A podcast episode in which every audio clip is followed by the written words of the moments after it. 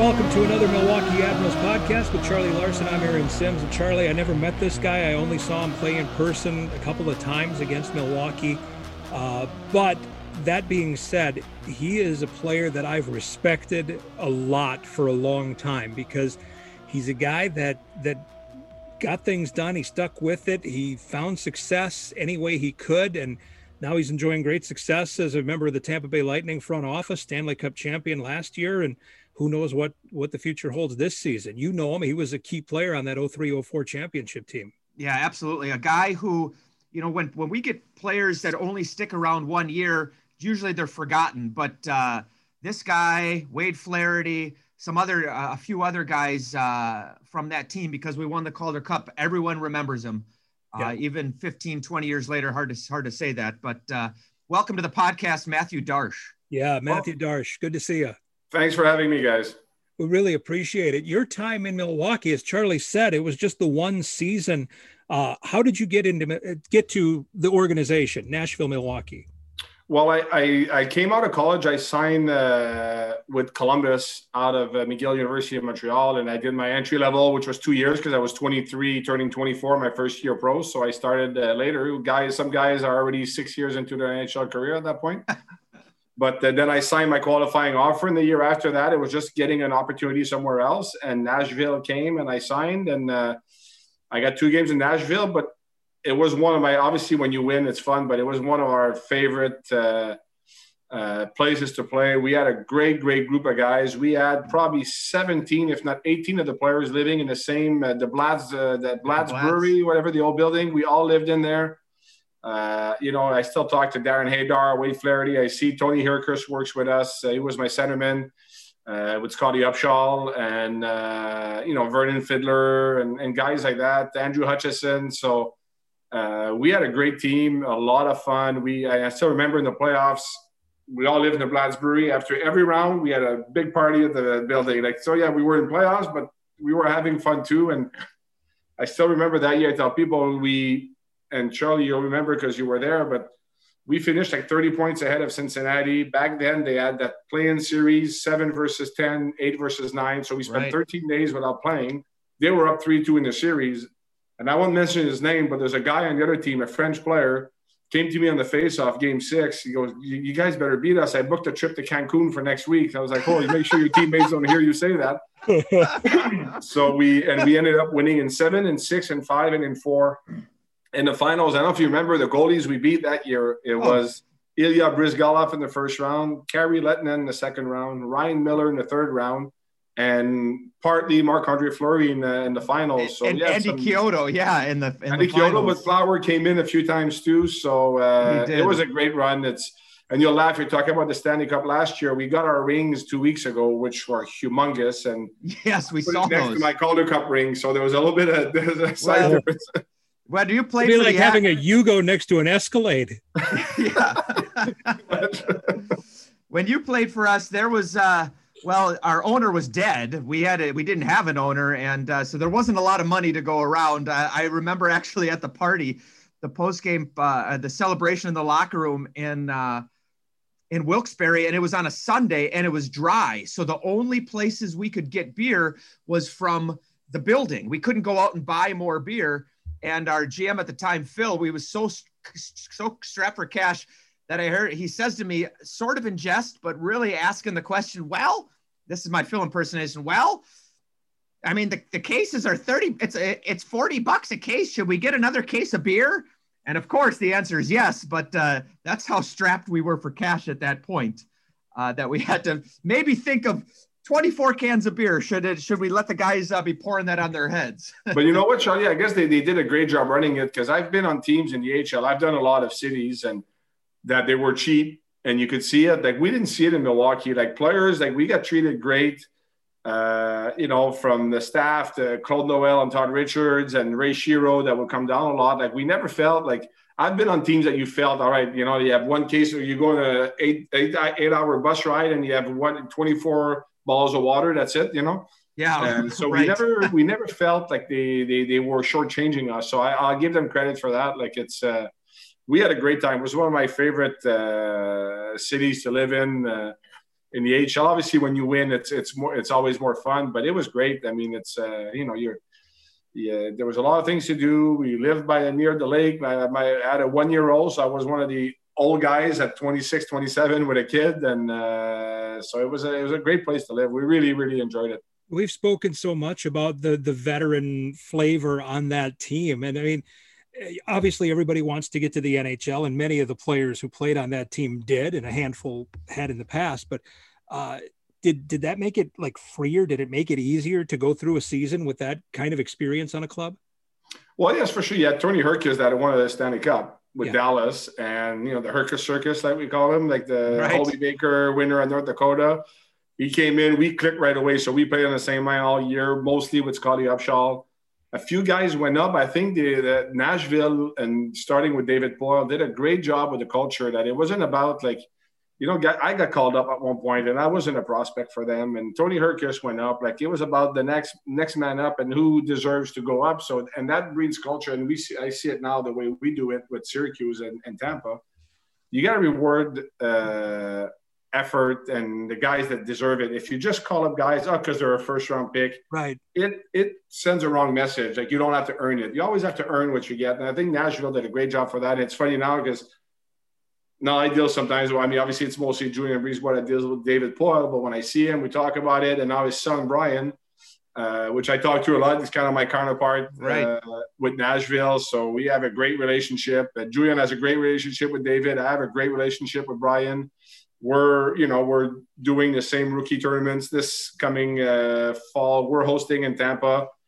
I don't want to say last year, but the year before, like uh, the 1920 season, it was in Nashville. Yep. So we have a great relationship, and it's that's how good David Poile is. He's still there, and right, I played there about 16 years ago.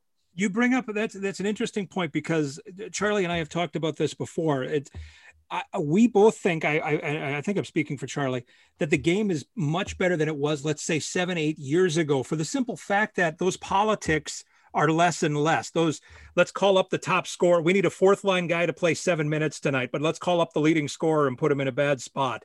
Uh, let's call up the first or second round pick rather than the free agent because the he's a first or second round pick. That happens less and less now over the last, let's say, decade, doesn't it? I agree with you, and it's it's, it's culture. My first few years was all like, and I've had on one of the teams that the coach I knew well at the end of the season told me, yeah, a couple times they called me, all right, who should get called up? Oh, let's call up Darcy. Uh, yeah, next time, let's call up the young guy. But you send the wrong message to your young guys because one way to look at it is if if a kid goes up without having earned it, let's say he gets sent back down, he can't deal with it. He doesn't understand that he has to earn it. So it actually right. affects him more when he has, I don't want to say failures, but when he's struggling. Yeah. You have to go through the process. I think it's huge in culture. And I think that big part of it too is a lot of new age general manager like we have here in Tampa with Julien BriseBois, which we're the same age, and we met each other when I was with Montreal. He was the assistant GM. That's how I ended up in Tampa, and there's there, there's there's a reason behind it. It's just that oh, it's not about like oh, let's make our draft picks look good. Like it's it's all about winning in the NHL, but you want to develop your players in the right way, and I believe in developing in a winning culture also. So like I've seen over the years two teams that say, ah, we don't care about the AHL, just let the young guys play. No, but even in the AHL, you got to earn your ice time. Yeah. That's the way right. we've done it in Tampa. And I think, you know, the proof is in the pudding that the team has had success. So I think it, and you're right, uh, Aaron, it changed a lot since early 2000 when I started. Yeah, absolutely. Let's, let's go back. You had an unconventional route, at least, uh, you know, compared to most guys to, because you played – uh, Canadian University at McGill, one of the most probably the most prestigious Canadian university. If you think of the what's the best one, you probably say McGill, right? Not no no I bias, of course. uh, how did you end up at McGill, and did you have an opportunity to play in the Q at all, or uh, was that not in the cards? Or U.S. college, even. or U.S. college, maybe? Yes. Yeah, absolutely. Actually, I would say both. By the time I was Bantam hockey, I went to a private school in Montreal. My mom was a teacher for so so school was that's priority a, as it yeah, should be. Right. Uh, so it was all about school. I was a good student, and I was playing football too. So by the time I was Bantam, I there was no AAA back then. I stopped going to Double A because I was playing football for my high school, and I was playing Double B hockey, all the way to midget, even midget AAA. The organization called my dad, and they said if he doesn't come to the midget AAA, we won't let him play because he's going to be too strong for midget double B. But I, it was always a dream to play in the NHL. My, my parents, they they came to every game. They never pushed us. When I was 15 years old, I told my dad we had a cottage up north uh, uh, at the ski hill. I just want to ski this year, so I just played a few games with my high school team. He's like, fine. The next year, I was like, you know what? I miss hockey, so I started back hockey at 16. So I quit. For, not quit. I was still playing, but no no serious hockey. Travel, yeah. Yeah. So the, he never they never pushed me. So it was always about school. And then I was a good football player. I was a good hockey player. I ended up going to prep school in Connecticut at uh, Choate Rosemary Hall. And from there, I was playing both sports and I was playing golf also on the golf team. And I had a scholarship offer from UMass Lowell. My brother was playing football at McGill. Uh, we ended up playing nine years in the NFL after, but uh, right. the McGill coach, actually, I was never recruited for hockey at McGill. There's, wow. I got a scholarship of the Quebec uh, Athlete Federation, whatever. And people to this day still think I got it for hockey, but I got it for football. And the football coach talked to the hockey coach. There's this good hockey players in the uh, Quebec guy in the U.S. Would you let him play on the team too? And he said, Yeah, I don't know him, but sure. So I actually got recruited for football, but I ended up doing both in college. So that's why I I I turned down the scholarship offer at UMass Lowell because I wanted I still like both sports and I went to McGill. I did both for one year with a full course load. It was just too much because the seasons overlap. And after that, I actually had a better. I was the only freshman that played every game in football. I had one assist my first year in hockey. Uh, and then I just, you know, I always liked hockey a bit better, and I switched to hockey. And after my fourth year out of McGill, uh, I was a free agent. I was 23 and I had Columbus, St. Louis, New Jersey, and Montreal. But Montreal was more, uh, well, we had this kid in our, in our backyard. We better give him right, an offer. We better the do something, offering yeah. him. So, and I picked Columbus, new team coming in the league, and you know, you say you, you need a, a chance. Uh, the head scout, the Quebec scout for New Jersey, his son always tried out for the team at McGill because teams weren't scouting CIS back then. So, right he, he, he, never made the team, but he partied with us. Well, I shouldn't say party. He had fun with us yeah. in college. Hung out, hung out. His dad, at my last year, I led the country in scoring. So he said, come and see this guy. So he's like, ah, whatever. So it just happened that we usually play on weekends, but we played on a Wednesday. The Devils were playing Thursday against the Canadiens. McGill's a 10 minute walk from the Bell Center there's the, the the media in Montreal covered, like the newspaper covered one game, two games a year. They were at that game. Lula Lamoriello came to watch the game. Wow. So from there, in the paper the next day, the Devils are going to see Mathieu Darche. Where are the Canadians, And by the playoffs, 20 teams were coming to. You know, sometimes you need luck. Right. And that's how it happened. And I signed at Columbus and I worked my way up and to play it's, for 12 years. It's amazing that there are so many stories like that, that this guy – a scout is going to watch a different player and he sees a, this guy and that guy turns out to be the player or like we all hear the story of Pekka Rinne. They had to go watch him in warmups because Niklas Bäckström was ahead of him in uh, uh, in the depth chart. And that and so your story is unique like that too that it was just sort of happenstance a little luck that you needed to get that exposure and you took advantage of it. And like you said 12 years later uh, uh you had a, uh, a successful pro career yeah, I got lucky. And it's funny because even the next day at practice, the coach was uh, Marty Raymond, who ended up coaching uh, with Guy Boucher in Hamilton when I was there. He coached in Tampa, he coached in Ottawa. I'm at practice the next day. There's a guy in the stands. I go, Marty, who's that? Oh, it's a devil scout who's coming to watch your practice. I was like, ha ha ha. And After practice, he's like, no, I was serious. He wants to meet you. I was like, oh. no kidding. so, you know, like it's, uh, and Lou Lamoriello back then, it was late 90s. Huh? So the Devils were winning they were finding players everywhere. So like right away caught the other team's attention.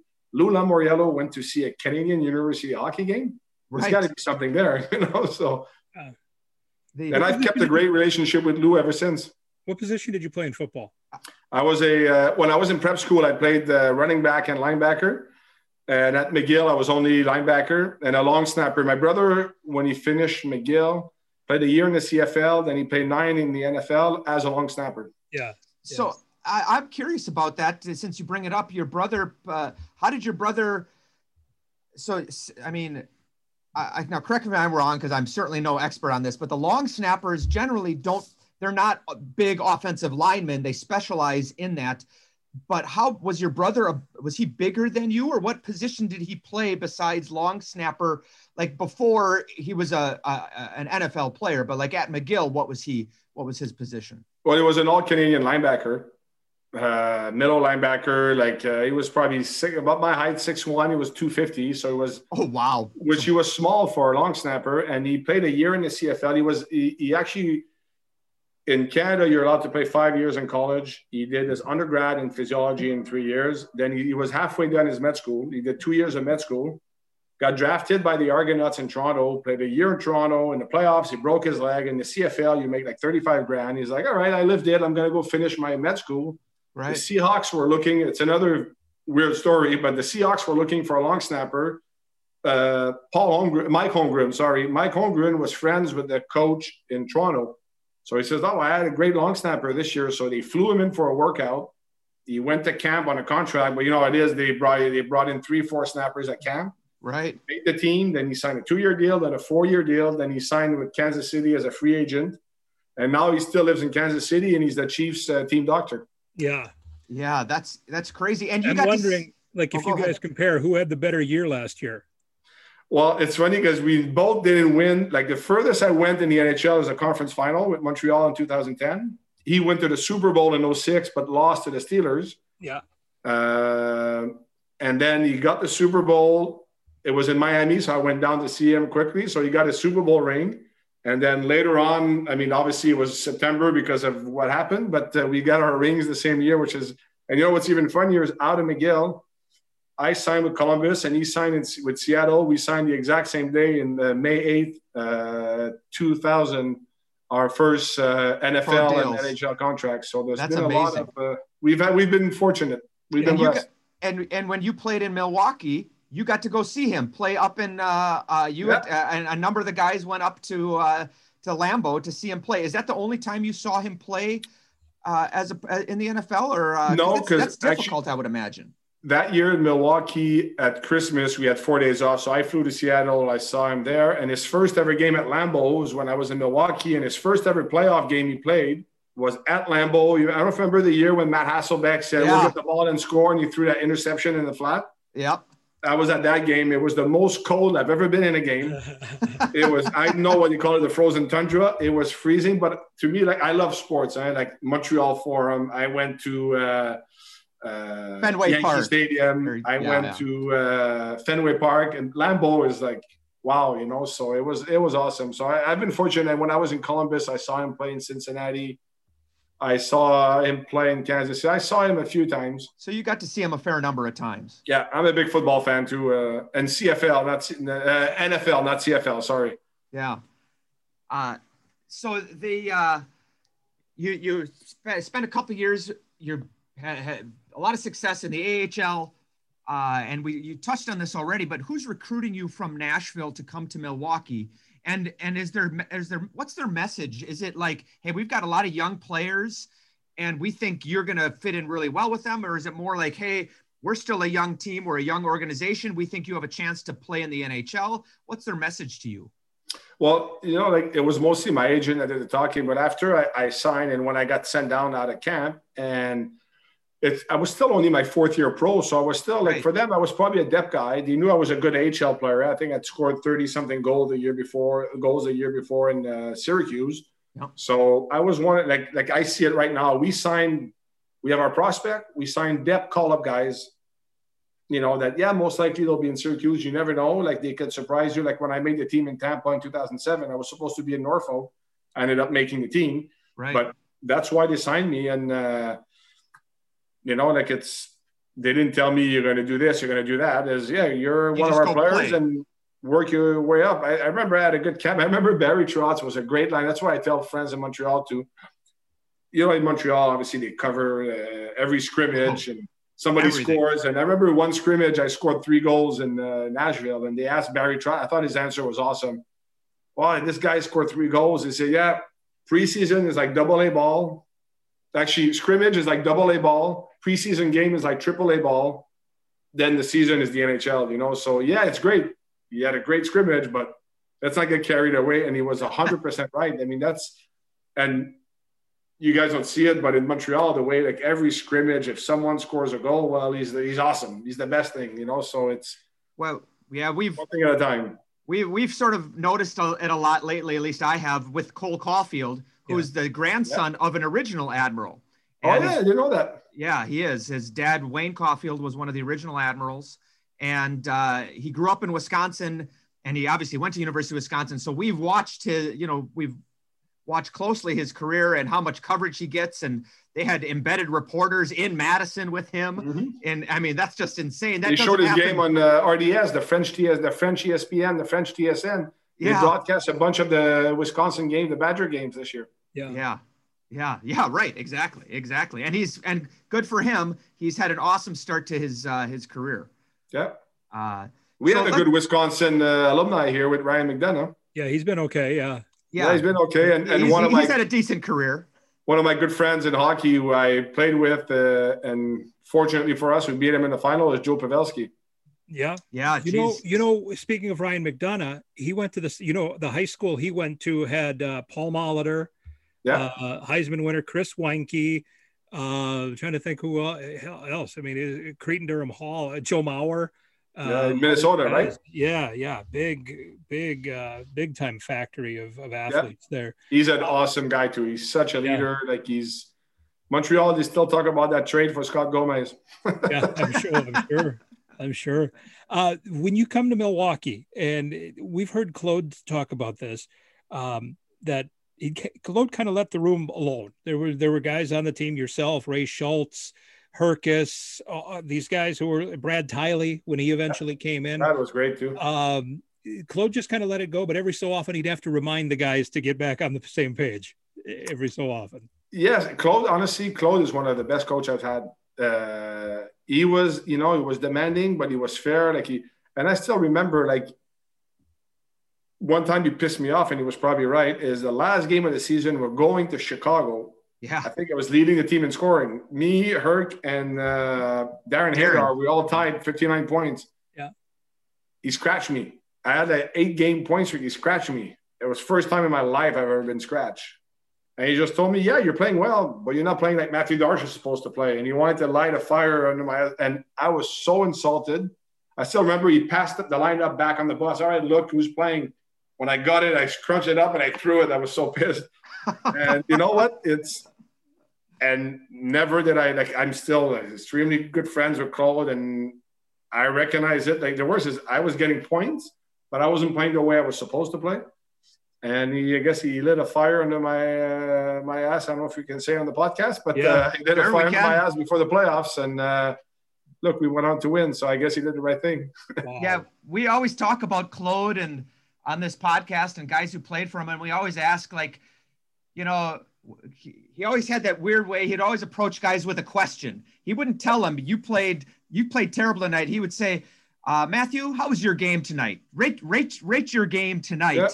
Uh, and you and like there's no good answer, right? You can't say, well, obviously I was a five, Claude, because you yep. you know he he knows that something else is coming. But he was just he had a way with guys. He was a teacher, and he had a way of getting the information out so you would realize it as opposed to just yelling at a guy and telling him he sucks. Yeah, and, and he pushed the pace in practice. We played with pace, and even Todd Richards did a funny. We joke because I spent one year with Todd as a player, and he was a coach. We won the Calder Cup. I spent one year with him in management and coach, and we won a Stanley, Stanley Cup. So I was like, Richie, we got to stay together. We're we're batting a thousand here. That's right. What, what did you look at that season? Um, and Herc and, and Tiley, they kind of come in a little bit later that year. Uh, what was that like when when you know that these two guys are coming in? I mean, you, you, certainly, you probably their reputations precede them. They've been around for a while. They're veteran, good veteran players. What does that mean to a team when you when they're added it a month or so into the year? Well, we did have a lot of young players too, but it's funny because for a team that dominated the league, because we had an awesome record all year, we don't have that. Many, we have a lot of guys that played in the NHL, but we right. don't have many guys that became stars in the NHL. No. Yeah. Probably none of us. Uh, and then with these guys, Brad Tiley had one defenseman of the year a couple of years prior to right. joining Philadelphia, in Philadelphia. Yeah.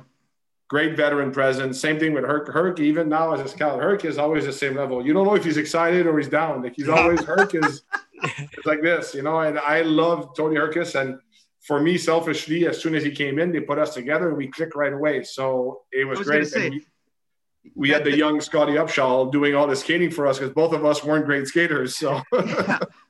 but to play with a center like Herc and a guy like you, uh, and the way that you know you want to score and you're a big guy i mean that must have been awesome for you like you said you were so excited to have him out there it's just like he probably tells you put your stick on the ice and i'll i'll get the puck there it's like if we were playing like out skating everyone that's why i said like scotty was the one going all over we my my I scored my goals around the net. Like when I was in Hershey one year, the guys bugged me. I think at one point I scored like 10 goals in seven games or something. The guys told me, Darcy, if we add up the distance of all your goals from the goal line, you're still in the blue paint. so, uh, but Herc was great, and it's funny how when you win, you know, people the the, the go old cliche, you know, you, you win and you're your family for life and all that. It's funny because over the years, all these guys, you know, it's not if we talk all the time, but every time we talk, it's like it's like old times. Like I I hadn't seen Herc in a while. I when I got uh, when I joined Tampa, first thing I did is I came down. So I, I I joined the team in May one year, and right away it was the end of year uh, scouting meetings. So I come in right away. I'm sitting next to Herc, and it's like if we've been together all these years, you know. So it's right. uh, it's been great. And every time after that, in the NHL, like I play against Dallas with Vernon Fiddler, or I, or I played against Uppy, and whether he was in St. Louis in Florida or anywhere he was, and then uh, Andrew Hutchinson ended up winning the cup in Carolina. Carolina, yeah. And he beat Montreal in the second round. So he kept calling me, Darcy, when tickets come to the game. So I would go to the games in Montreal and go uh, go have uh, dinner with him after. So we always, and I saw Flats, uh, Wade Flaherty last year when Winnipeg came into Tampa. I forgot he was the goalie coach there. So I, we get to the press box at the same time. So you, you know, I see Claude, I came in, Todd Richards was there. So you always have those, uh, those connections. Those connections. You, you mentioned a guy, Andrew Hutchinson uh, great offensive defenseman, but also one of the funniest guys that we've oh. ever had. But you'd never know it because he was so dry, and he would say he would have these little one-liners, and if if you had just met him or you didn't really know him, you'd be like, "Hold on, is this guy serious?" But then you re- after you get to know him, you realize, no, this guy's this guy's hilarious, and you just gotta you just gotta know his sense of humor. I still remember those when I told you that we now it's long enough, all our careers are done, so I can say it. But we were at the Blatz Brewery. There was a pool. No, it was a great for our families, like even for our girlfriends and wife. In my case, like we'd go on the road. Seventeen of them lived in the same building. Security. They had pools. We had putting greens and all that. It was right. a great place, but after the first round, we had a party in one's apartment. So obviously, people complained we were loud. So now the people that ran the building said, "All right, next time, just tell us there's like a party room off the pool. So we'll give you the party room." So we beat Chicago. We come back and let's go. We party because we we had another five days and you know it bonded our team too. And I remember Hutch had a few drink and you know with his face, he jumps in the pool with all his clothes, and then you see him come out of water and he's like this so, and he puts his hand in his pocket. He had his phone. He had his wallet. like, oh. so you know, the little stories like that, they're they're innocent, but it's it's what you remember like from. got yeah. us together. Everybody was having fun together, and uh, we had honestly, it was a, a lot, a lot of fun uh, that year. I, I actually think that. Uh, you know the, the experience in the AHL, and we've talked with other guys about this too. It's a little bit like college because so many of these guys don't go to college. They play major juniors, so they're billeted with their families, and yeah, they're around the guys a lot, but they're not living alone. They're not making life decisions, and so you come to the American League, and there's so many instances, like you say, all the guys live at the Blatz, and you were a college Many guy. cases, you have a roommate to start. Right, exactly, and you sort of you grow. Mine was up my to- wife and my son. but you grow up together. And it's like you practice until noon and then it's like hey what are we going to do? It's sort of like class. You had class until noon. It's like what are we going to do this afternoon? Let's go have some fun. Yeah for sure. And, and that, that's part of it but that's why you need the right veterans too. Like i see it like you don't want the guys to go on a bender all year either you know? Like it's right. it's funny because i had a coach kevin dineen i played with my first game in the nhl uh, he was my line mate uh, awesome guy. And it's funny because I got to training camp in Columbus, my first training camp. We had like back then there were training camps, a lot more players, probably 70 players at camp. and I'm the CIS guy. So I'm on the totem pole. I'm low, and it always stuck with me, and I always like that the rest of my career. Like after a practice and training camp, obviously Kevin was on the team, and guys are going go karting, and he goes, "Hey, you're the CIS guy from McGill. I, yeah, you want to come with us? You know?" And I, I had no chance of making the team, but right there, just a veteran guy, like he didn't care who you were. Like he always stuck right. with me the rest of my career, how I treated people. And having said that, like we're talking about having fun, and he coached me after in Portland. Right. And I was obviously one of the captains with Tyler Bouck, another veteran guy, and he came um, early in the season after Game Five. We had like four or five days between games. After the game, he guys come here. We go in his office. We still have our skates on. and said, "All right, guys, I'll do a deal with you guys. I'm giving you two days off. One condition: every single player is at the bar together tonight. you know, everybody go out tonight. You know, and things like that. But he could do it because he knew, like, if you start doing that, you don't want the guys to party and every night, every time there's a day off, they party. But by making it like normal, like we'd go, but when it was time for the games, we were serious. And it was the same thing in Milwaukee. We partied after every round in the playoffs when I say party, don't even, it wasn't a rock star party. It was just our team having right. fun, having a few drinks in the building. So I just want people to make sure that when I say party, doesn't mean it wasn't crazy. No, no, it wasn't crazy, but it was just it was a get. It was never anybody from the outside. It was just the team, the girlfriends, the wives, and it's sitting, having drinks, laughing, saying stupid things, uh, and Hutch was good at that. And uh, yeah, so you know, just these little things brought us together. But when it was time to play, it was time to play. That uh, Chicago series, it, that's the series, right, Charlie, where the puck pops into the air, right? Yeah, the Tony Hrkac goal, game uh, game two, I believe, of that series, yeah. double overtime. So you'd have been on the ice for that, I assume. Yeah. Uh, take us. Do you, do you do you remember that play? And take it was like Herc was the only guy on the ice who knew where the puck was. Yeah. And we probably had like 150 shots on Lehtonen. He was really good. That's a little bit of an exaggeration, but. uh take us through that play, where you were, and what you remember from it. Well, I remember exactly where I was, but I just remember like you, like everybody's looking for the puck, and the next thing you know, it's in the net. They're like, what, what? Like it seemed like Herc was the only one that followed it, but that's why we, we had a lot of overtime because there was that game two and game six to yeah. finish it. Herc actually sent me on a breakaway uh, in the second overtime, and I scored to uh, to, to, clinch, to clinch the series. So we yeah. we were see that playoff year, the guys that scored the most were Simon Gamache and Haydar. But I guess we did our part with some timely goals. Uh, and you, These guys and, were on fire. Yeah, absolutely. And I mean, I'll I'll say this: I probably have never properly thanked you be, for that goal in Game Six because that was a that was a Friday night. We were going to play Game Seven at home on Saturday. If we had lost that, and we would have had no time to sell tickets at all. So it would have been it would have been brutal. We wouldn't have had any fans there because there was and the game was so late that it couldn't have gotten in the, it wasn't going to be in the newspaper. Websites there was no i couldn't have tweeted it. We, could, we weren't tweeting it. Yeah, no, there was no way to let anybody know what was going on. But thank you thanks to Mathieu Darche. We won in six games and uh, we could rest easy and uh, stop at white castle on the way home from the all-state which is what we did uh, I believe, after that uh, after that series. There's no more Bradley Center, correct? Yeah, the Bradley Center was uh, dis- uh, they destroyed it. Uh, was that two years ago now, Aaron? Three years ago? Uh, I would say three. Yeah. Yeah. So, so where did the Bucks play? The the uh, the Bucks had a, have a new arena um, just north of where the Bradley Center was. Okay, and they don't they don't share with the Admirals, right? The Admirals play somewhere else, right? Yeah, we play in uh, what would when you played for us would have been the U.S. Cellular Arena probably, or maybe it's called the Mecca, and uh, it's actually a better size for us. It's about 9,000, holds 9,000 people. Uh, we can sell it out. Uh, you know, at the Bradley Center, it was built for hockey. The, the, the, or the owners at the time, the Pettits, wanted an NHL team. It didn't work out. And they had this beautiful building, but it was always too big for us. You know right. what it was like, right? So even with 6,000 fans, which was more than we averaged when you were playing for us, even with 6,000 fans, it was still two thirds empty. Uh, and so uh, the Bucks wanted a new building. There was some. They didn't really want us there. They wanted a. Uh, they they wanted the ability to have concerts anytime they could get it. So uh, it it worked out better for us to be here. And then they and the Bradley Center is now a uh, is a parking lot basically, oh. which is sort of sort of weird. Um, yeah. But uh, let's t- talk a little bit more about that. Uh, you, you had an, one another overtime goal in uh, game in game one of the Calder Cup Finals, if I'm not mistaken, against Game one uh, or two. was it? No, I think it was.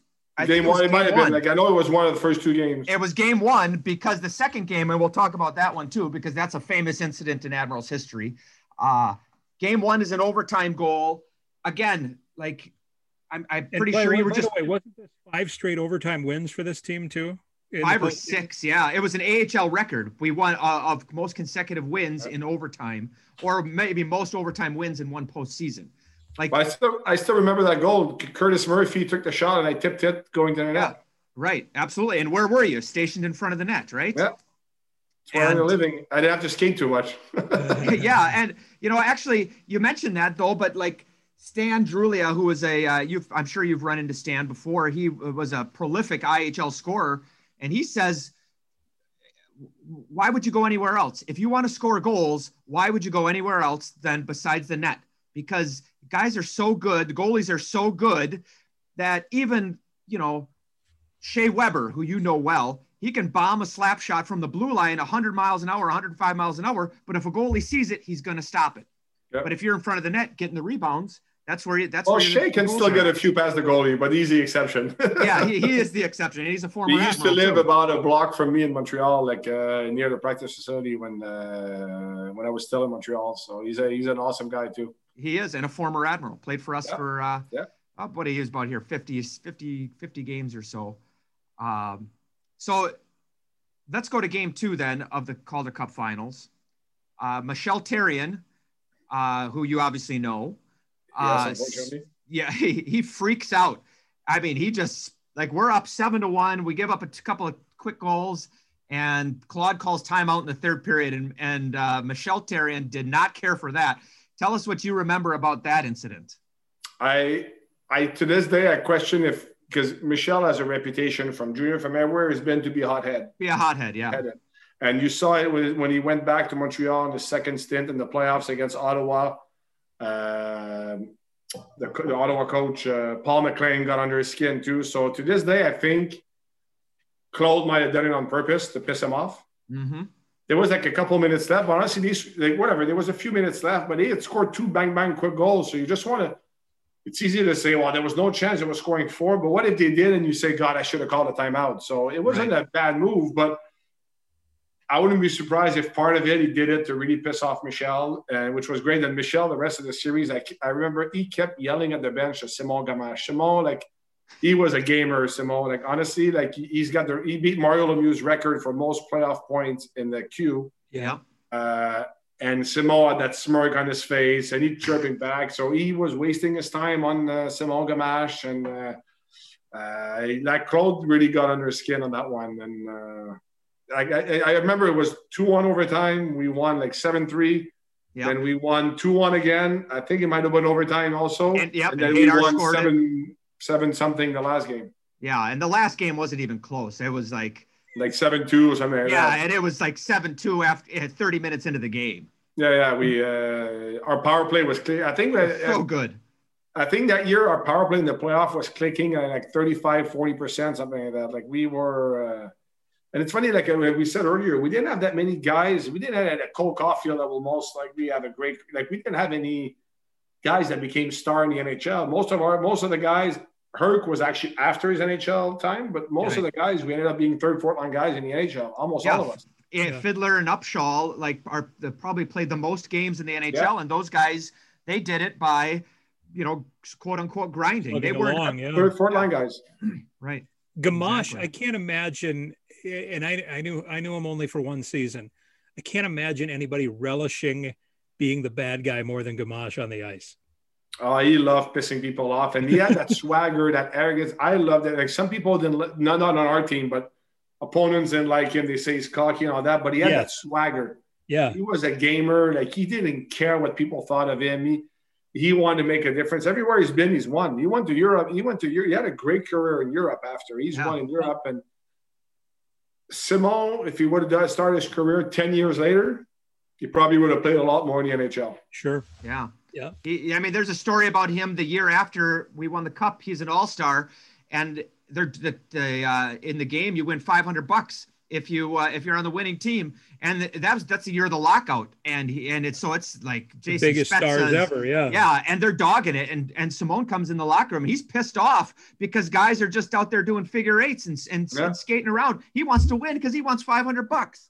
Uh, he's a gamer. I remember their line was him, Darren Haydar, and I think Vernon Fiddler was playing. Fids, yeah, yep. Exactly. So it's uh, then there was me, Herc, and Scottie Upshall, but he got hurt. So we had a few different guys. Uh, we had Jay Henderson too. Yeah, and talk about another guy who was a winner. I think that was his third straight cup, if I'm not mistaken. I think he won in '99 with Providence. Okay. You know his great story is Jay Henderson. He was the last pick in one of the draft in his draft year, the last pick of the draft. And when you ask him, when, when were you drafted? He goes, Oh, I was the pick right before Vinny Lecavalier. the last pick the year before. He always say that. I thought it was awesome. Yeah, That's a last, great line. I was the pick right before Vinny Lecavalier. but then he and then he won it with Houston the year the uh, the year before. It's like you're saying. Oh, that's right, Houston, right? Yeah, it's important to have those guys on the team. They're not making headlines, but they know how to win. They know what it takes. Curtis Murphy won the last IHL with the Orlando. He won uh, NCAA with uh, North Dakota. Yeah, yeah, yeah, no, we had uh, Greg Clausen was another guy that played great for us, and uh, even the, the young kids like Timofey Shishkanov, who was a Russian kid, but that you know, like sometimes Russians they come over, they're shy. This guy was always laughing, smiling, and Libor Pivko and guys yeah. like that. And, uh, yeah, Kirill yeah. Safronov. Yeah, that was uh, he. He Safronov and uh, Gamache came in a trade that ben year. Ben Simon. Yeah, for Ben Simon and Thomas Kloucek, probably the most significant trade in Admirals history at that yeah. uh, at that point. So game four against Wilkes-Barre, it's an, we know we're going to win. Uh, halfway through the game, what's going through your mind during the third period? Are you thinking like? when when the what are you going to do when the clock ticks down? Are you going to be the first one in there? Or you don't do you want not want to get monkey piled on? You don't want to get you know like jumped on. What what's going through your head? How are you going to celebrate? Or maybe that's not put, anything. We wanted to put more goals in. We wanted to kill them. and honestly, like what was great is a bunch of our girlfriends. Uh, and like I said, for me, my wife, they drove actually drove from Milwaukee to Wilkes-Barre, so a lot of them were there with us, which was great. My, I remember my my my my mom flew to uh, Milwaukee to stay with my one year old son, so my wife could drive with the wife. Wilkes-Barre. Uh, it was my wife, Fids' wife, Hutchinson's wife, Mr. and Mrs. Haydar that was at uh, that were all the games, and uh, so it was great. Obviously, like it's you doesn't matter the league you play in, you play for the championship. Yeah, the Stanley Cup is the ultimate. Like it's right. But you know what? Last year I won the Stanley Cup. I can just imagine as a player because trust me, I'm very proud of what we did and like we have a part in it. But the player is the ultimate because you're the right. one on the, at the end of the day. Yeah, we build the team and all that. We're not the ones playing. Right. You know, sitting coaches. So as a player, that was the first championship I won, which to this day is the only championship I won as a player. If I take out tournaments when I was in minor hockey, but it was awesome and it's you know what it's comparable comparable to the Stanley Cup because I was a player. Yeah. Right. You know, and you felt like you you you grind out the the whole playoff, and that's why I realize is you got to learn to. You know, when you say like the Lightning two uh, three years ago, sixty two wins, loses in the first round to Columbus. The Lightning, we've been in the conference final four of the past six years, but lost and all that. Like some how you have to go through it. When you go through it, you know what it is. You, people can tell you winning the Stanley Cup is 16 wins and could take you 25 games and till you go through it. So even if you go through it in the minors, it's the same playoffs. It's four rounds of best of seven, so it prepares you for the next level and all that. And even last year when we went through the playoffs, you're discussing with the coaches, you're discussing with Julien, like even if it's not the NHL playoff, you lived a two month grind to win a cup. So you have some experience you can build on. So I think with every player, it was big going in your career. That's why I, when I said earlier, I believe in developing players in a winning environment. And if more of your guys win in the minors, like this team, like in Syracuse, like Alex Killorn, Tyler Johnson, Ondrej Palat. Uh, I don't want to say Radko Gudas because he plays against us right now, but they all won in Norfolk. Yeah. These are the guys that have been bringing this team to the conference final and to Stanley Cup finals in 2015. That was, I think, the 2015 was a year or two after a year or two after they won in uh, Norfolk. Right. So, yep. Syracuse has been to the finals a few times. Like it's it's that culture that you want, and it starts in the HL. So I think that's part of what we got in Milwaukee that year. The culture, and you mentioned all the guys that went on to careers in the NHL. It it's your reputation too. Yeah. You're you're winners. You yes, uh, every organization that signed you afterwards, I'm sure, said, "Oh, he won a championship, and he yeah, was one of the right. best players on that championship team. He's a winner. We want him around." for sure. I played with Hal Gill in Montreal, great friend and all that. And ironically, we'll get back to Michel, but before Michel got let go by Pittsburgh, Al was a healthy scratch. Yeah. Fired him. Dan Bylsma came in. He won the cup. He was actually on the ice that that save that Marc Andre Fleury makes on uh, Nicklas Lidstrom. Right. And he kept saying, he said, winning a cup, I extended my career by five years. Because now, oh, we want to sign that that D that like look this year, like Zach Bogosian that we lost. For us, it was salary cap things. Kevin Shattenkirk, all these guys, teams wanted them because yep. they had just right, won. Because they because they won. And Travis Mullen, same thing, won in Anaheim. And and Hal always jokes. He said, Yeah, if if we don't win the cup that year, my career might be over. I wasn't playing. Now I end up in the lineup. I win a cup. I was a defensive defenseman blocking shots. And in 2010, we went, we went to the conference final, and if you remember, Washington had an unbelievable yeah. regular season. Sorry, the uh, we beat them in the first round. We beat Pittsburgh in the second round. Hal Gill was playing unbelievable. He was like a second goalie out there, just that, blocking shots and.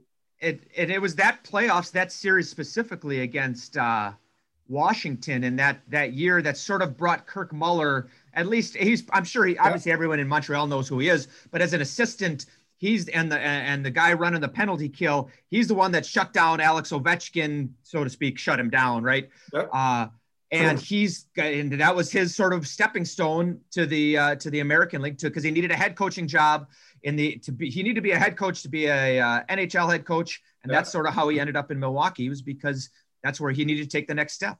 And Kirk was running our power play, and our power play was clicking in those playoffs. We did well on the on the power play. Yeah.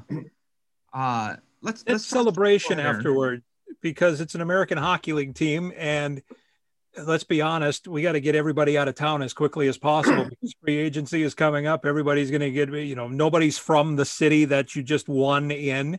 So when you get it, when you win a championship, it's it's awesome, but at the same time, like you, there's a very good chance you're never going to see a lot of these guys again. Yeah, I remember we got back to the Blats and we had a couple of days of parties, and after that, it seems like nobody wanted to leave. Like everybody was helping everybody packed their apartment, and it was my right. my son's first birthday, June 9th, a few days after, and probably half the team was in my apartment. We did a little cake. He was in his high chair, so it was, uh, you know, you leave. But you know, when you talk about winning, July 1st at noon, I had offers. Sure. Right. And I signed in Colorado. Unfortunately, there was a lockout the year after, so I was in Hershey all year. But right away, I signed uh, July 1st at probably 1201. The, uh, I wasn't the only one. You, you in, in 0506, you go to Germany. And when a guy, a lot of guys, when you go to Europe, that sort of signals the end. Like you're not going to try. That's it. I'm not trying for the NHL anymore. But you went to Germany for a year. I mean, had a good year, at least what it, I think. I'm, I'm not really sure. Terrible year. terrible year. All right. I but didn't enjoy you, it. Yeah, but you came back though, and you still had, you went on to still play in the NHL and have success uh, and and the pro levels in North America. So talk about that decision to go to Europe and uh, and then how you made the, the steps back. Well, uh, that CBA they put a lot of restriction on minor league salaries. Yes. You know, you, you, there was a recall waiver Re- back then. Re-entry waivers, yes. Re-entry waivers, yeah. and uh, I had a one-year-old son. My wife was pregnant with my second one. Actually, my my second one was born three weeks later. We moved to Germany, and I went. Part of it, I mean, salary was good, and let's let's try it. Let's try Europe. And I went there. I did enjoy. It. I played for a German coach that actually was telling me I don't dive enough to get penalties. uh, so I didn't really. Uh, enjoyed. I enjoyed like you're home all the time, and when you have days off, you can oh let's drive to France, let's drive to Belgium. You know, like right. it was a nice experience, but I probably went in the back of my mind. I didn't. I wasn't done with hoping to play in the NHL. And again, coming back to Hutch, that's the year that Carolina won the cup. So we're back after European season ends earlier. I'm in Montreal, and he calls me, "Hey, it was the first or second round, probably second round. They were playing Montreal." He gave me tickets, and I had change agent at that point. I went from Pat Morris, the big Newport group with Damian, to uh, Steve Kasper, the former player. Yeah. He was representing I forget who on Carolina.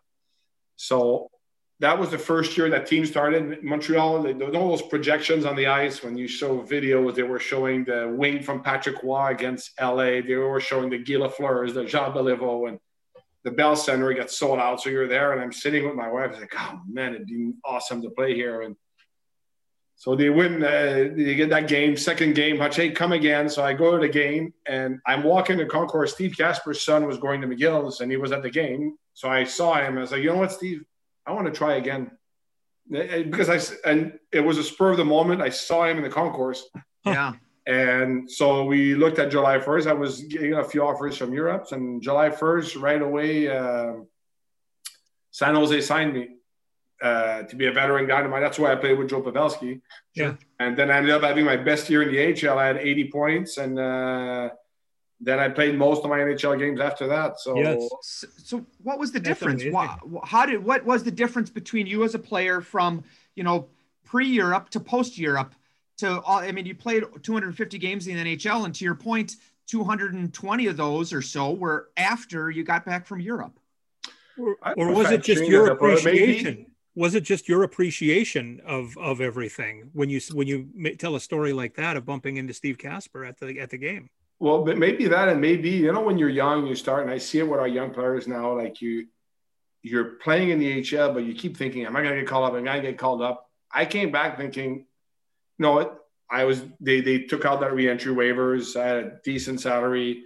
You know, I was one of the well-paid guys in the HL. I mean, I, I was a, I was a 30 goal scorer almost every year in the HL.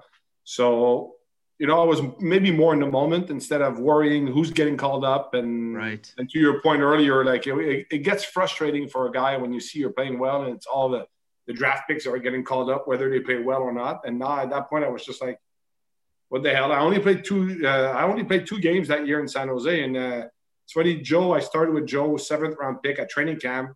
Uh, you know, we get sent down. I get to Worcester, and they put me with him and Graham Mink. And I didn't know who he was.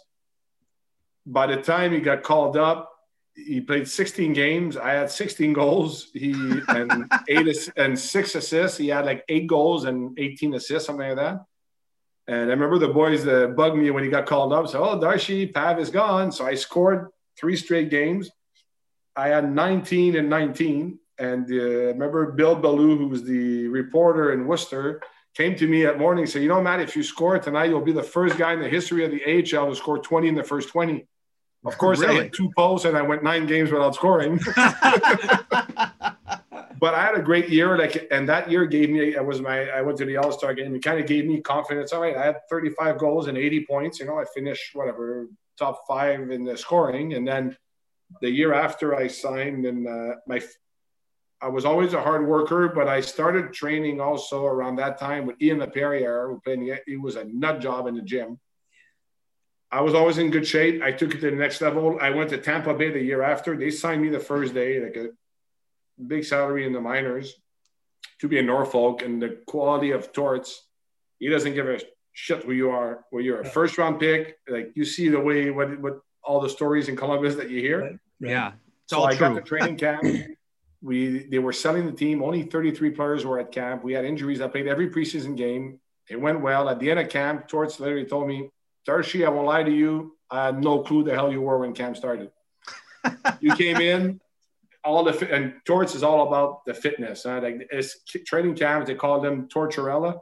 and I was like, you skating tests, but I, I like I knew Marty St. Louis uh, from going to high school with him, so I knew all the tests. So I trained hard that summer. So and I ended up making the team uh, out of training camp. Like he told me, you were one and two in all the fitness fitness tests. You played well in the game. Your attitude's good, so you're on the team. And that's why, like even people like to criticize Torts, I've always respected him because he didn't care who you were. What have you done for me lately? Yeah, yeah. Right. I want to fast forward a couple of seasons then, because finally, uh, you don't just get the cursory Montreal's in town to watch you. You actually sign a deal with the Montreal Canadiens to Yes, play for the hometown team. That's awesome. Yeah, Right. you see, after, even after the Tampa year, like they sold the team. They the new remember they had two years of questionable ownership. Yes. Yeah. He signed like 17 forwards on one way contract. I was out, I ended up in Portland. That's the only year I never got called up. And I signed with Montreal. Julien BriseBois was the assistant GM. So I signed a high again, a nice contract, AHL. I even like I called him and said, You mind if I go get a place in Hamilton before the Montreal training camp? Because my kids were in school at that point. Right.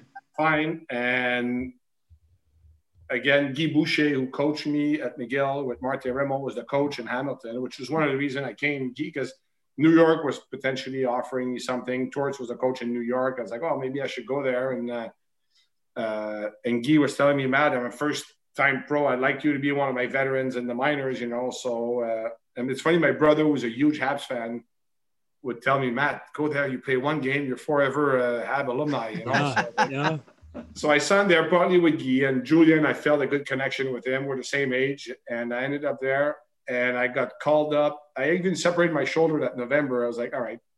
And I went at one point. Guy brought me in the office. He was meeting with everybody. I said, Guy, you know what? I know my role is to be a good veteran for the guys here, you know. And he looked at me. He's like, that's bullshit, Darcy. I said, whoa, what do you mean? He goes, yeah, that's part of your role, but you want to get back to the NHL too. So your mindset has to be that doesn't mean those two don't they can go together. Right, They they're don't not- have to be one not- or the other. Not mutually it was- exclusive. Yeah. And yeah, exactly. It might have been a kick in the ass I needed. And uh, of course, I separated my shoulder in uh, November. I was like, oh my god, like, uh, I was out six weeks. Uh, I was like, oh, I'm not gonna get called up. And then in uh, January, I got called up, and I never went down after. I spent three years in Montreal, and that year, the conference final, which for me was the highlight of uh, you know I was more nervous my first game with Montreal than my first game in the NHL with Columbus ten years earlier Oh, I bet. I believe that. Absolutely. because I grew up idolizing this team. You know, like I went to a lot of games, and then plus we had that playoff run. I re-signed a one-year deal, and I had a great year. And everybody, my agent, other people, I go to the market, go to the market after my my my second year. I was like, I like playing in Montreal too much. Just get a deal done, and I stayed in Montreal those three years. Who was your guy? Who when you when you were a kid, you you growing up with these teams like Matt, you and I are about the same age. I'm a few years older. Like Mats Naslund, like Matt, you had it right there. Mats Naslund was my favorite player. It's Is funny that right? because I'm impressed because most people, when I say Mats Naslund, they're like, what? Even the young Quebecers, like Louis LeBlanc, who was a first round pick by Montreal. Yeah. I told him Mats Naslund. He was like, uh, I'm not sure who that is. you know? really. so I'm impressed by you, Aaron. But yeah, Mats Naslund was my uh, my favorite player when I was young. Unbelievable skill. Unbelievable. And his Yeah. name was Matt, so that's why I liked him. That's, that's Right. a good point too. Yeah. How, how much how many tickets did you um, and maybe it's Montreal so maybe you don't have access to as many tickets but that first game you're playing for the Canadiens how many tickets did it cost you and was it that must have been at least one paycheck I would assume No, that's the thing is uh, luckily a lot of my circle in Montreal, they were in the business world and all that. So a lot of them had their own tickets. they, and, oh like, good thank honestly, God like, right You each get two tickets.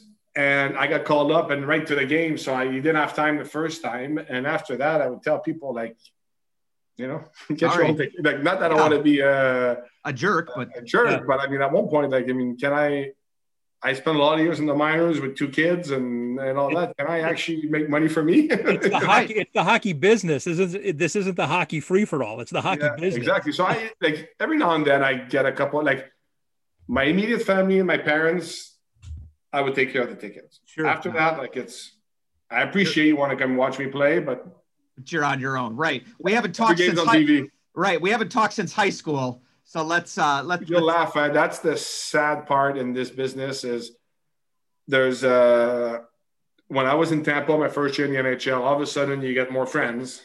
And I got to Montreal and my wife still talks about it. Like it's crazy the people that come out of the woodworks. I had one of them that I don't know how they found my number, an ex minor hockey coach I hadn't talked to in 20 years. I get a message, and not only does he leave me, he could have been more subtle. The message was, Hey, Matt, it's XXX. Uh, call me back. I had a favor to ask you. Like, not even, Hey, how are you? I haven't talked to you in 20 years. That's the exact message. Obviously, I never returned that call Wow. Right. but it's it's all like in Montreal. It was crazy. The people, and it's funny when you retire, all of a sudden you're not as popular. Like it's right So you know your true friends. Well, and Yeah. for you too, I, I and I think you had a chance to p- continue playing, but you end up going in the business world. I mean, completely stepping away. And I shouldn't say completely because you did TV, uh, which is interesting. And I, I'm curious, your like, is that something that you were always interested in? But you stepped away and went into the business world and, and very successful business world for six, seven years before coming back to pro hockey. Yeah, my you know I was involved in the labor negotiations for the lockout in 2012. I was part of the negotiating committee for the players. I did it as much for I believe in some of the stuff we're asking, but also for my own personal. It was like doing an MBA in six months. I mean, you're around Don Fehr and Gary Bettman for six months. I mean, it was an awesome experience. Frustrating at times from sure. both sides, but it was an awesome right. experience.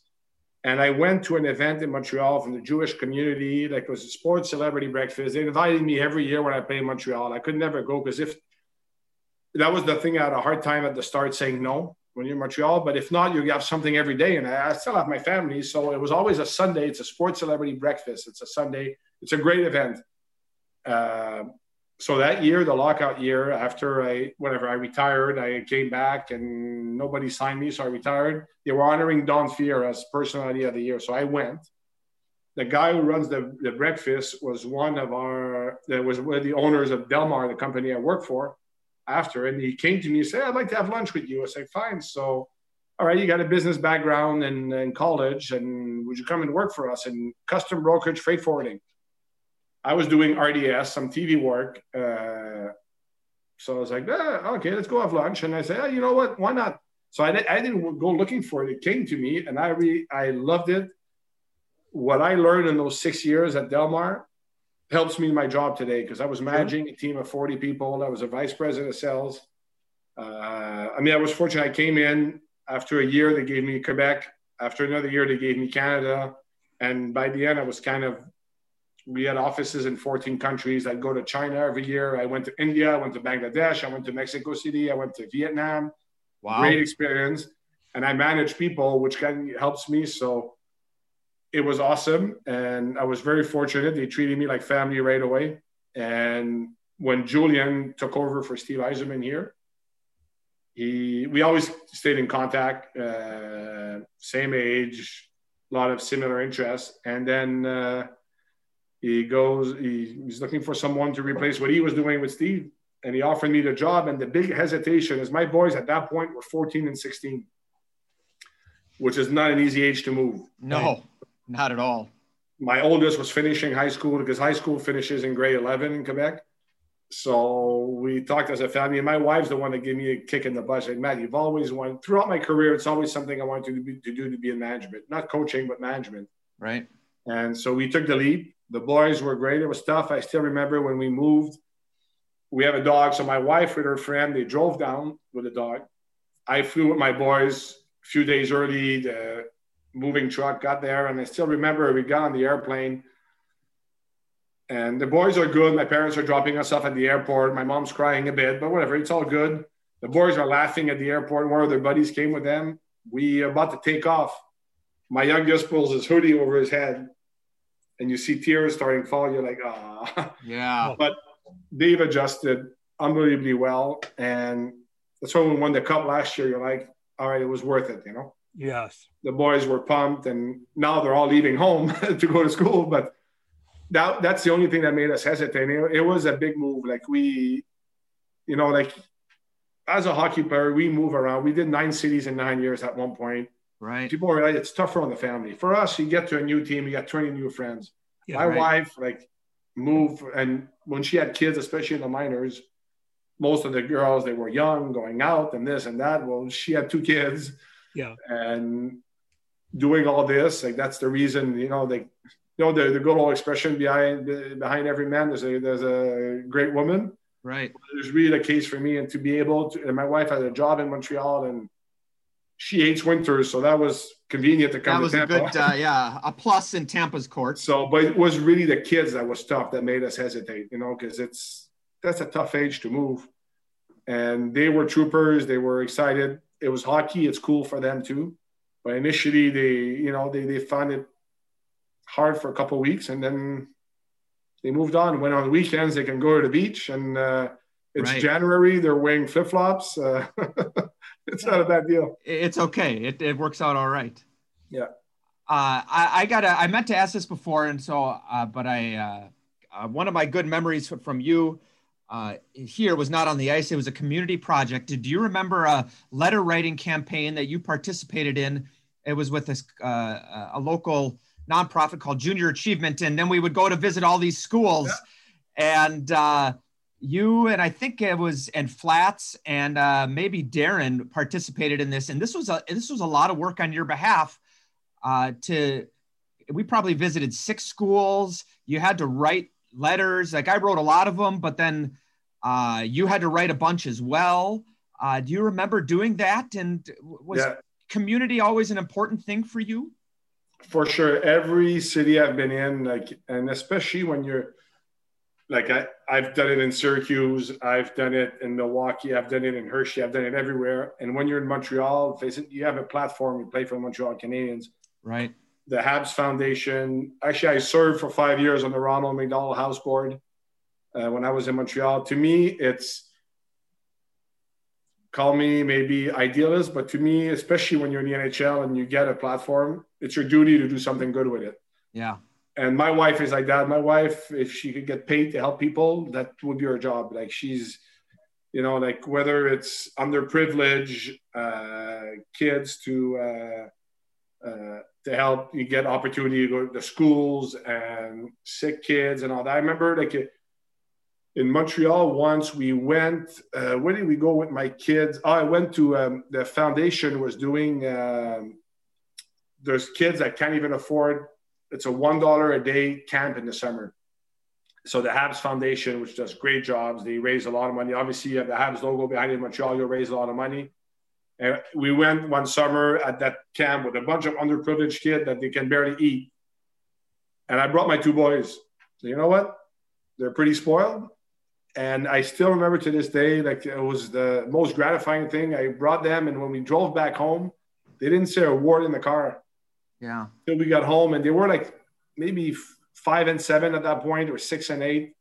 And I go, well, Dad, well, you mean they, there are three of them in the same bedroom? You mean, but they can't eat what they like? It was eye opening for them. And when you're fortunate like we are, live a great life and all that, you know, we're, we're earning a living playing a game. To me, you have to give back. And it's the same thing now with the foundation and the, the Lightning. I try to get involved, and you know, we do those. Um, at Christmas, you take letters and you buy the gifts. In Montreal, everybody did it. Even when I retired in Montreal, every year I call the foundation, send me, you know, letters from two kids. And I got a bunch of our friends outside of hockey where we live to each take letters. So one year we had a truck full of toys going back to people. Wow, that's awesome. the minimum any athlete should do. And I don't want to say they have to, to each their own, but to me, it's a it's a no-brainer. You have a platform, you have the means to do something, you have to do something good for society. Society's been good to you. It's yeah. your turn to give back. And that you're talking about, I remember that project in Milwaukee, but to this day, we still try to, to, to get involved, whichever we get our kids involved. I ran a hockey program in Montreal at my kids' school. I started a hockey program every Christmas. It was mandatory for every player. We went, it was a big warehouse where people bring, you know, canned food and all that, and you make baskets, you deliver the house. So one of the things with the program, every because it was a private school, everybody was in means and all that. It was mandatory for every player to do that charity at Christmas. Even like I'm not talking professionally, we're talking right high locally. Yeah, but we want to get these kids to think about giving back. So that's a sorry I ramble I ramble on a bit, but to me it's no, always been something. Clearly, it's very it's, important to you, and it's it is important very, and I give Nashville a ton of credit. Obviously, that's the only organization I've ever worked with here at the Admirals. Um, but Nashville signs guys, good people, and then they expect them to, at the minor league level, like you will go out in the community, and it makes my job so much easier. There's yep. not as much, I don't pull teeth, right? Like these guys, they want to do it, they're excited to do it, and they're expected to do it. And uh, that's a, I give a lot of credit to David Poile. uh, yep. and to you know Ray Shero, Paul Fenton, Brian Poile, Scott Nichol, that all the the player personnel people, and to mention our coaches, that they are actively telling these guys that yeah, your job is on the ice, but your job is also off the ice. And if it wasn't for fans uh, and the community, you don't have a job. I agree, and you and you're lucky because uh, you're with a good organization, starting at the top with David Poile. Like it's like I lived it as a player, and now I see it with our relationship we have with different teams. Like uh, it's uh, to me, it's any team, any individual, you have to, and and it doesn't mean you have to be rich to do it either. Right. No, there's a lot of ways to do it with your time. That's not your money. Right. It is not a, to get involved. Right. Absolutely. Absolutely. Charlie, anything else? No, I think uh, I think that's it. We've kept them long enough. We uh, we always ask though, Mathieu, at the end of these, um, when you think of your time in Milwaukee, what comes to mind? I left a champion. Honestly, like it, it is what it is. Like it's, I think it. My year in Milwaukee helped me play 12 years professionally. Helped me get back to the NHL because you taste success, you want to keep it. You know, you you want to taste it again. And uh, honestly, like, and outside of hockey, love the city uh, and always got to remember the Blatz Brewery. We had some fun nights. Well, I tell you what, speaking of fun nights, uh, we're taping this after game one against Florida between Tampa Bay and Florida in the Stanley Cup playoffs. And uh, if if all of the nights are that fun, uh, this is going to be the, as good a playoffs as we've ever seen. That was a hell of a game last night. Two very good teams. There was plays being made. Like honestly, like it finished five four, and you have two of the top goalies in the league, and yeah, none right. of them played a bad, and none of them played a bad game. And they were brilliant. Yeah, yeah, yeah. absolutely, absolutely. It was a great game, and that was just, I'm happy we're on the right side of it, but it's going to be a tough series. Well, best of luck to you. Thank you so much for being so gracious with your time with us today, and uh, and obviously the stories you told, and and uh, yeah, we'd love to we'll do this again sometime, and and maybe after you're hoisting the cup for a second time here. I don't want to jinx it. Excuse me, but. Uh, I'd love to. I don't believe in jinxes. Broad, I'm a broadcaster. I don't believe in jinxes. I agree with you. So we, uh, well, thanks for having me, guys. It was a lot of fun. All Absolutely. the best. That's Mathieu Darche. Thanks for listening to this Milwaukee Admirals podcast.